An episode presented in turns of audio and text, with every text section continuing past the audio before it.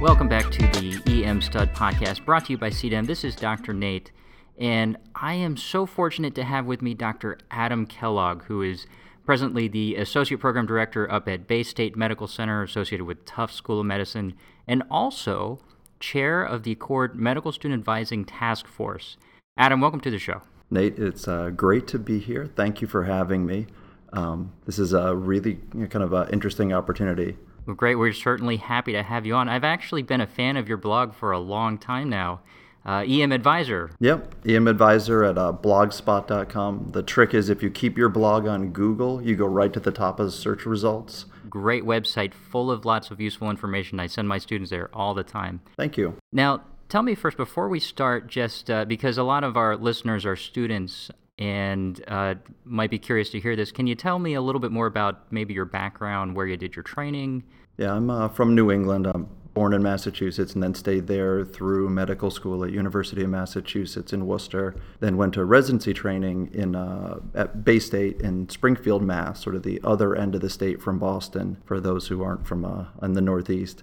And then I stayed there after training. I graduated in 2007. A couple years in, I took over the student clerkship, and that's where I really got into the student advising piece. And then about 4 years ago, started the EM Advisor blog. And right around the same time as I started doing that, I'd sort of put together the content, had been giving, it all started as a talk I'd go and give to emergency medicine interest groups, and then said, well, I keep doing the same thing. Let me put it onto this whole internet thing and get it out there for people to look at and kind of refer back to.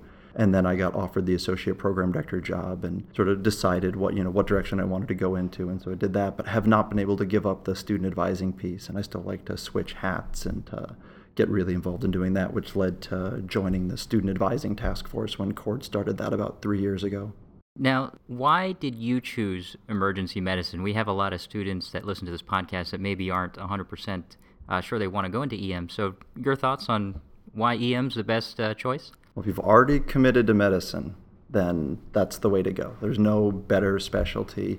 I think a lot of people come at this from either get lured in by their experiences that sort of fits what kind of medicine they like to practice, or they came in kind of knowing from the day one exactly what they want it to be. I sort of kind of knew before going to school that, going to med school, that EM was going to be the right fit. I had sort of that open mind where everything I did for rotations, I liked all my rotations. It's something I hear from students all the time now, especially the ones who seem sort of well-suited to EM. You kind of like everything, and then you get that aha moment when you first get to do your first real EM rotation. You say, okay, this is the place for me.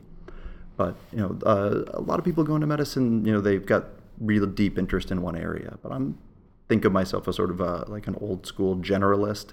I really, that idea of the, 365, 7 days a week, 24 hours a day, 365 days a year, anybody, anywhere, anytime, really sort of resonates. If you want to be the person who can respond on an airplane when they ask for help and be able to do something, if that has appealed to you to do that, then this is the right specialty for you. Absolutely. Good stuff.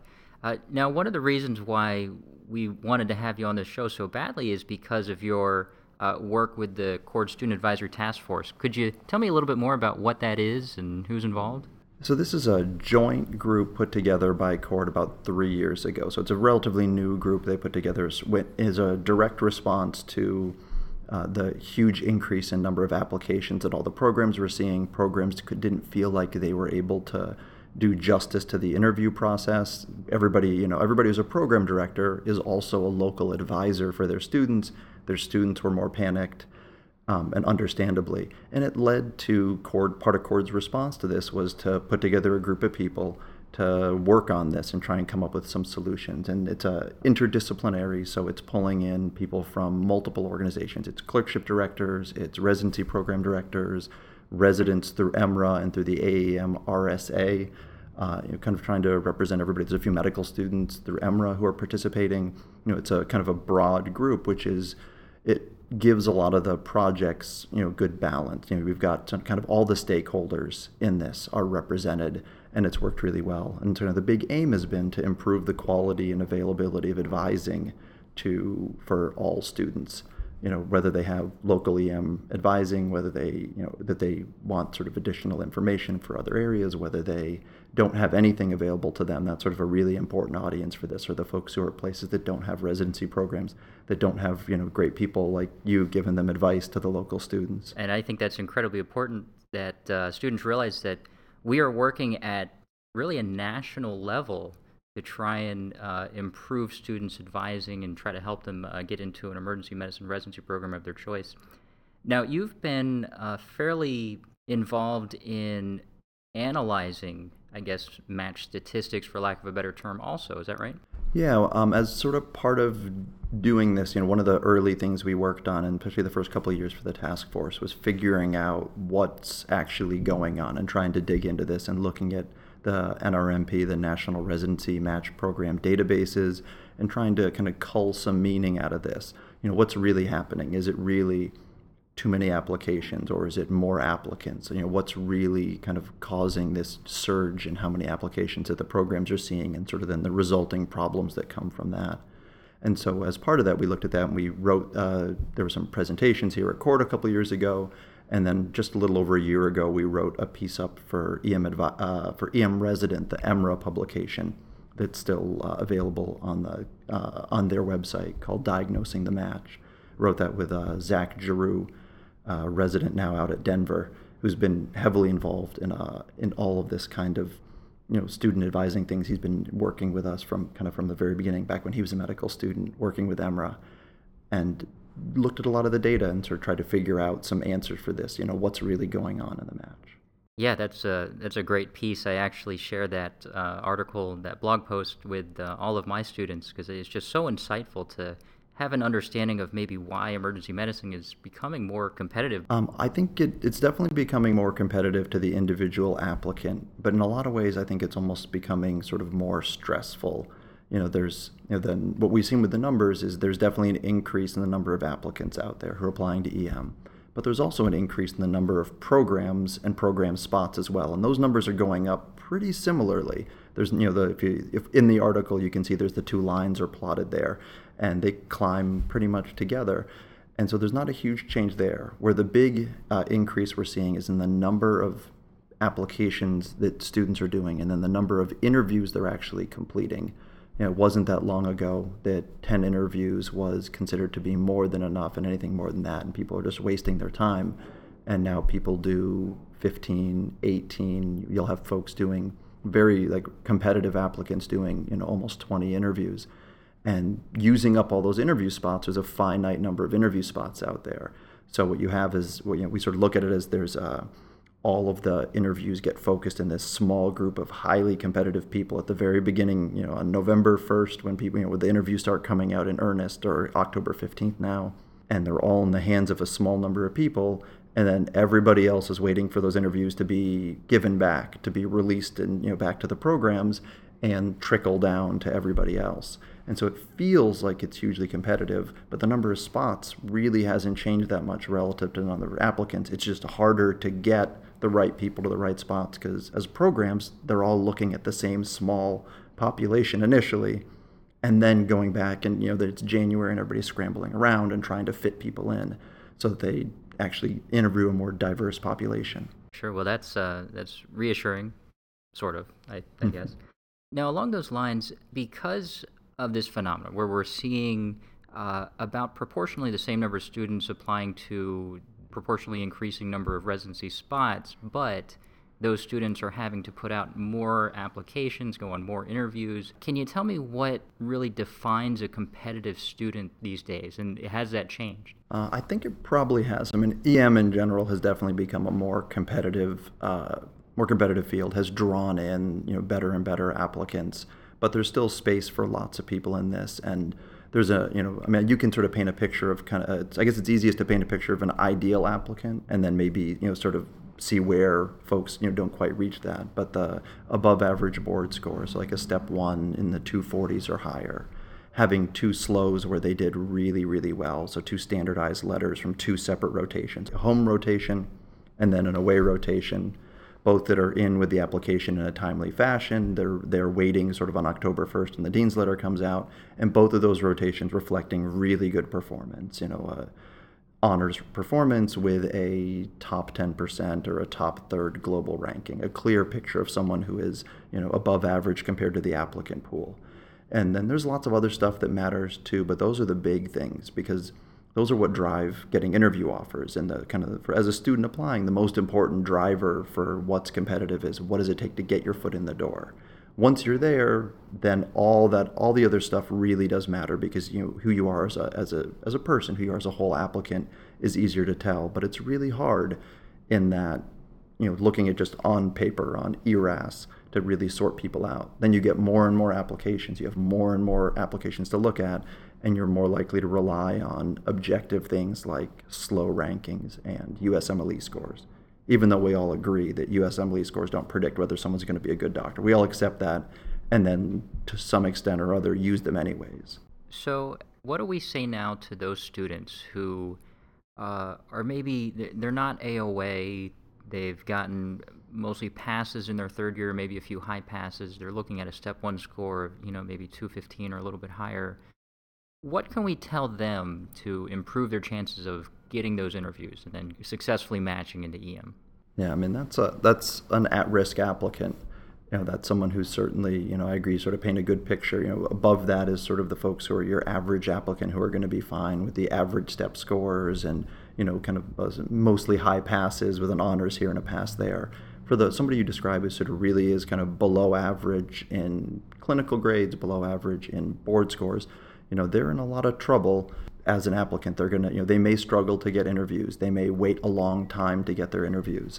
What I would recommend of people is that they choose how they apply and apply the way we put it is applying wisely. Make good decisions in the applications. You know, this is, if you are a applicant who's at risk, you shouldn't be doing a whole bunch of applications to what you'd sort of perceive as highly competitive programs. You know, things like the West Coast, where there's a small number of programs in a geographic area that has a lot of people who want to be there. Those programs are all going to be more competitive, and so that might not count as a program. You know, it would count as an application because you got to spend the money to send it out, but you shouldn't count that. If you want to apply, never say to tell someone you can apply there, but don't count it to your core of actual reasonable programs. You have to sort of adjust your expectations and get a broad collection of programs to apply to, sort of across the whole spectrum of what you sort of perceive them as being competitive. Well, hey, that's actually a great segue into my next question here. How does an applicant choose which programs to apply to? That's the most important question, and really hard because you can't objectively assess the programs in the same way that the programs can assess you. You have to give them all this information, but it's hard to know which are the ones that are really competitive, and it's going to be you're only going to get in there for an interview if you're average or above average, and which are the places that are going to be much more open-minded. And it can be really hard to tell that off of their website. Every program looks great on their website, and so it can be difficult to figure that out. So one of the things that sort of we've tried to do, because the question that comes up all the time is, how do I tell which programs are competitive?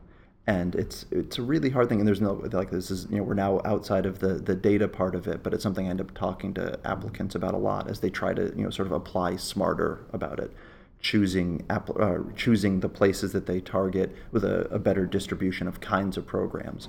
And a lot of it comes down to trying to figure out, you know, trying to do the guesswork of which programs get the most applications, because that's all that really matters when it comes to what's competitive. You know, it's how many applications they receive, how many other needles are in this haystack with me trying to get sorted out, and sort of the big things I always highlight as the things that kind of drive that competitiveness, because it's only as competitive as students think it's going to be.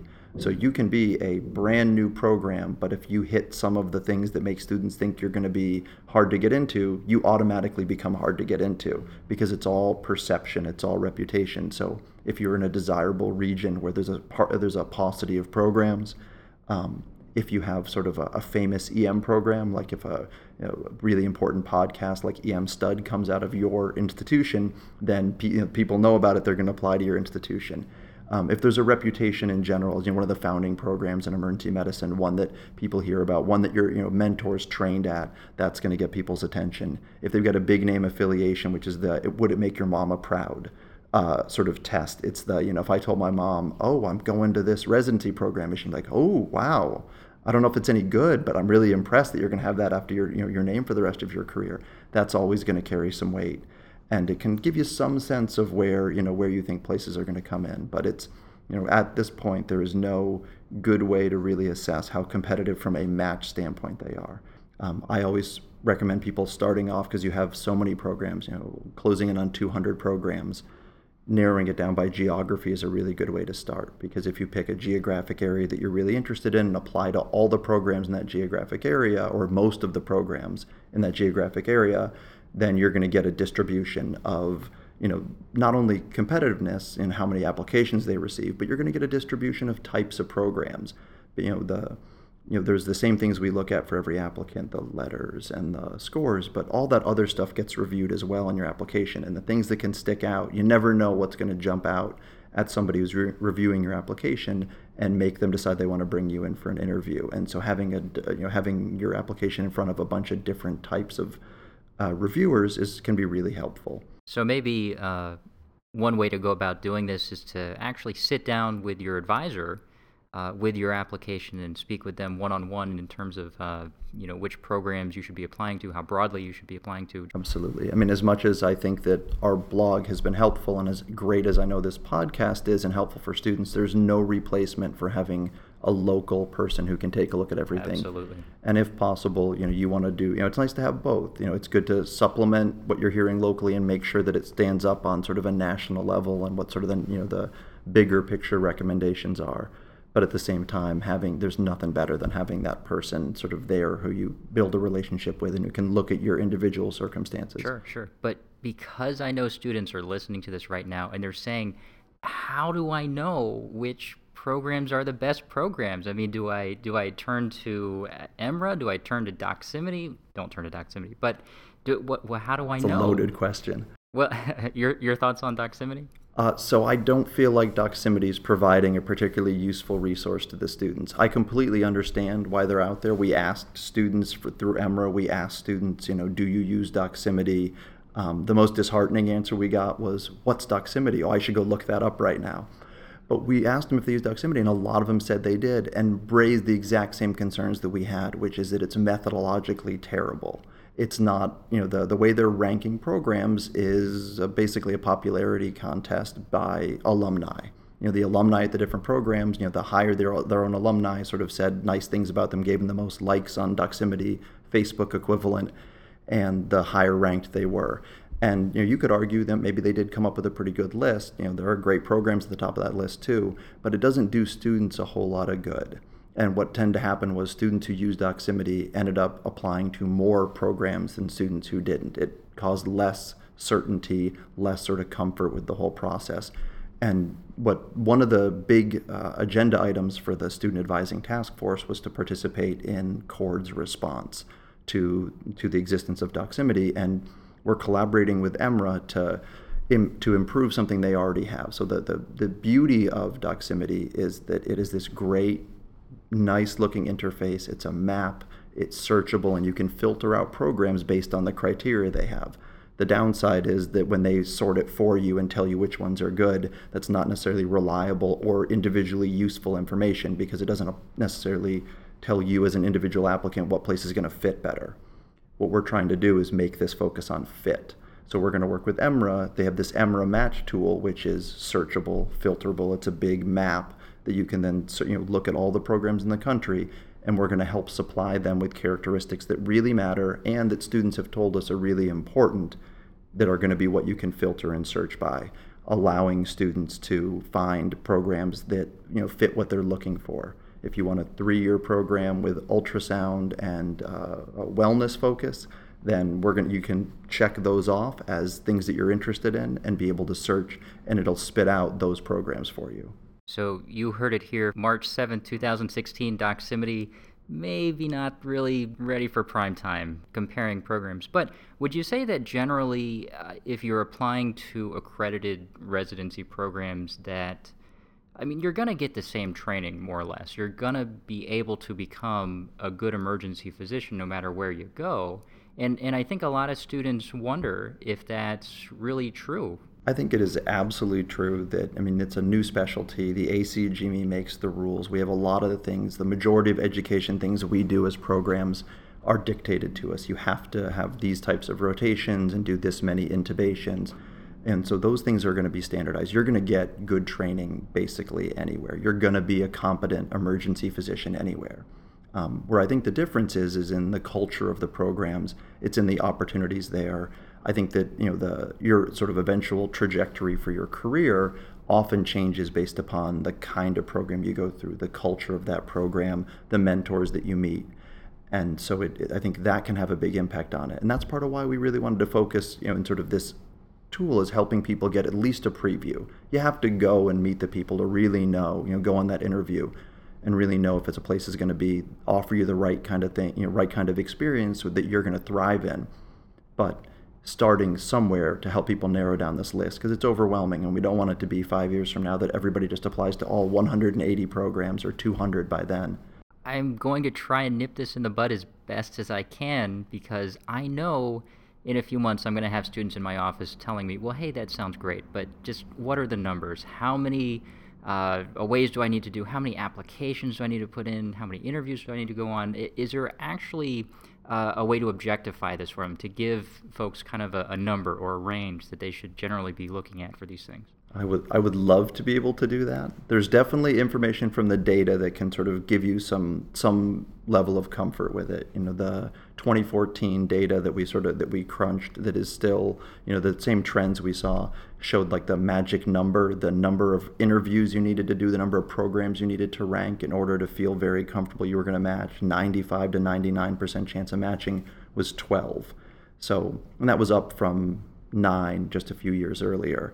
But it's going to be right around that same ballpark. But it's going to be 13 next year. We'll sort of have the 2015 data and be able to look at that. But that's a big one in terms of how many to target. 10, you're still going to match. You know, at 7, you're still most of the time going to match. But it's that certainty number, and that's what the students want. Is they want not a 85% chance. They want, and I completely understand. I feel the same way. Would want the where's the 99% number, and that was for allopathic seniors who are applying. That was, you know, as of 2014, that number was 12, was a very comfortable number. And that's the number I give when I talk to students now. It was 10 a couple of years ago, and now it's 12. And that also goes for not just number of interviews, but number of programs on your rank list, yes, too, correct? So if a student were to go on, say, 10 interviews and only rank 5...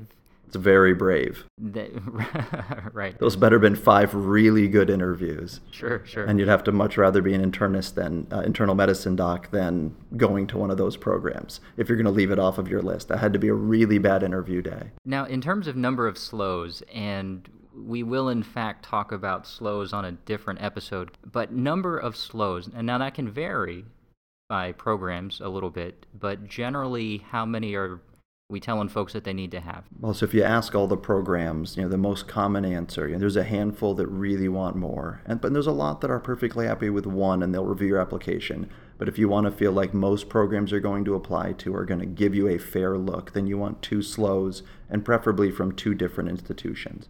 But that's not mandatory. You know, there are some places that aren't going to look at you. If they are really competitive and they have the option of looking at everybody applies to them, they can set as high a bar as they want. They can only look at 250 or higher step scores. They can insist on 3 slows from 3 different rotations. They can insist on away rotations. But the majority of the programs out there, if you have a slow, they're going to give your application a review. But it's better if they have 2. As someone who reviews a lot of applications, I really like to see the one home rotation and then the away rotation and see growth from that first one to that second one, especially if that first rotation didn't go that well. Or went fine, but it was someone's first EM exposure. You know, people worry they get a high pass or even a pass on their first rotation, and that's not a red flag to me. That doesn't scare me off. What I want to see is a letter from another rotation that showed they got some feedback on the first one, they showed growth, and they're improving, because, you know, I'm not expecting everyone to come in and be great at EM from day one. I certainly wasn't. Most of my residents aren't. Occasionally someone comes through, but most of us, we have to learn and learn to do this job. And showing learning, even in that small interval of a one rotation to a second, is just incredibly important. So it's really nice to have 2, to have those 2 letters. and then whatever else you can get to fill out the application. It can be family medicine, it can be a surgical letter. It doesn't really matter if those pieces are there. Now, I'm going to bring up a topic that is far from anybody's favorite subject, but what do you do if you don't match? So we're now entering sort of the data-free zone. You know, we've been fortunate to have gathered a lot of data in the last few years, both from NRMP, but also from program directors, that's informed a lot of the recommendations. Because, you know, we're trying to put out advice through the Student Advising Task Force that is evidence-based, that there's some data to back up. There's no good data that can tell you what to do. It's a rare enough circumstance, fortunately, and it's hard to collect information on exactly what happens.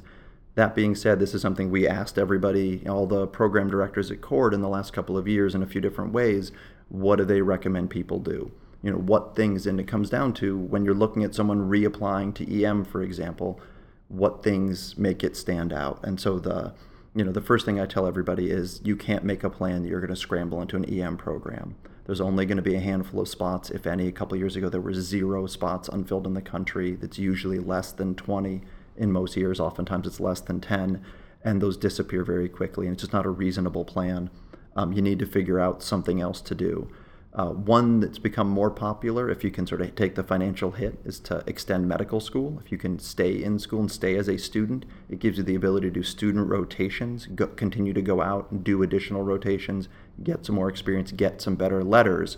That's a hard one for a lot of people to do, but if it's an option, it's probably one worth exploring, because as a reapplicant, you immediately get a lot of scrutiny from people who wonder why you didn't match in the first place. Because your other reasonable options are to get into the SOAP, which is the scramble process, that sort of 1 week of, you know, intense back-to-back mini interviews and little mini matches to try and redistribute everybody who didn't match, and get to a program that's going to give you an opportunity to reapply to EM. Or if EM wasn't the end-all be-all for you, it's your opportunity to get into something else that might be of interest to you. And then you have to decide, what kind of year do you want? Do you want a 1-year surgical internship that's going to be really impressive because they beat you and worked you really hard? Or are you going to want a 3-year categorical internal medicine spot so that if your reapplication doesn't go well, you still have a career, you still have a job, you have a landing spot, you can consider reapplying again, or you can reevaluate, and, you know, there's a lot of wonderful things you can do in medicine. You know, it's not that, you know, even though a lot of us feel at this stage like EM is the only thing I could possibly do, it's probably not true. And sort of taking a look at your other options is a reasonable thing to do.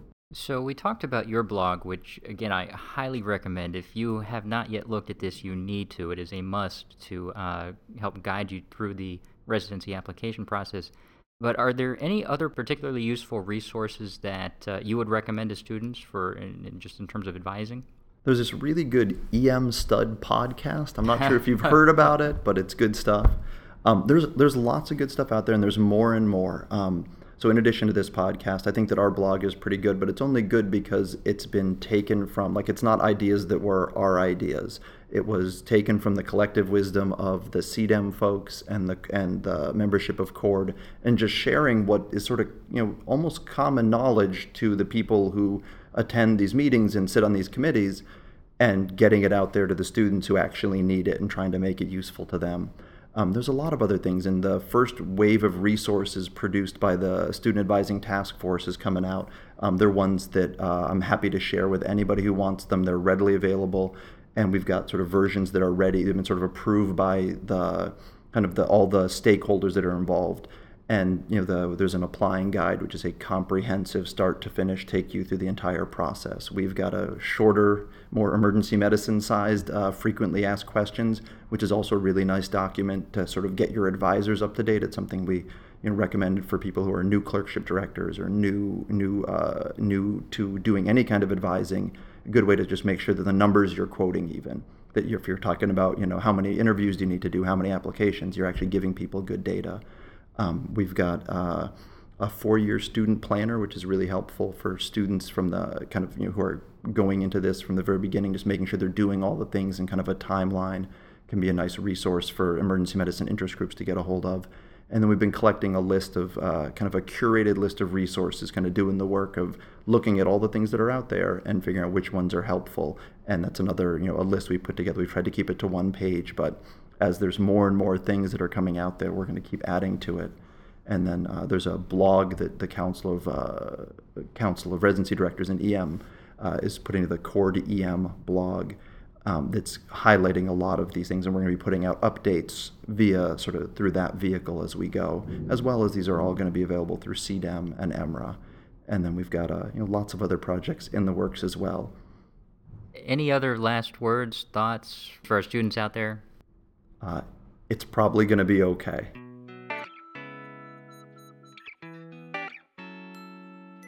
Thanks again to Dr. Adam Kellogg with the CORD Student Advisory Task Force and author on the amazingly helpful blog EM Advisor, located at emadvisor.blogspot.com. For links to the resources mentioned in this episode, visit our website at cdemcurriculum.com, then go to the student section on the main menu. Thanks for listening, and stay tuned for more on EM Stud.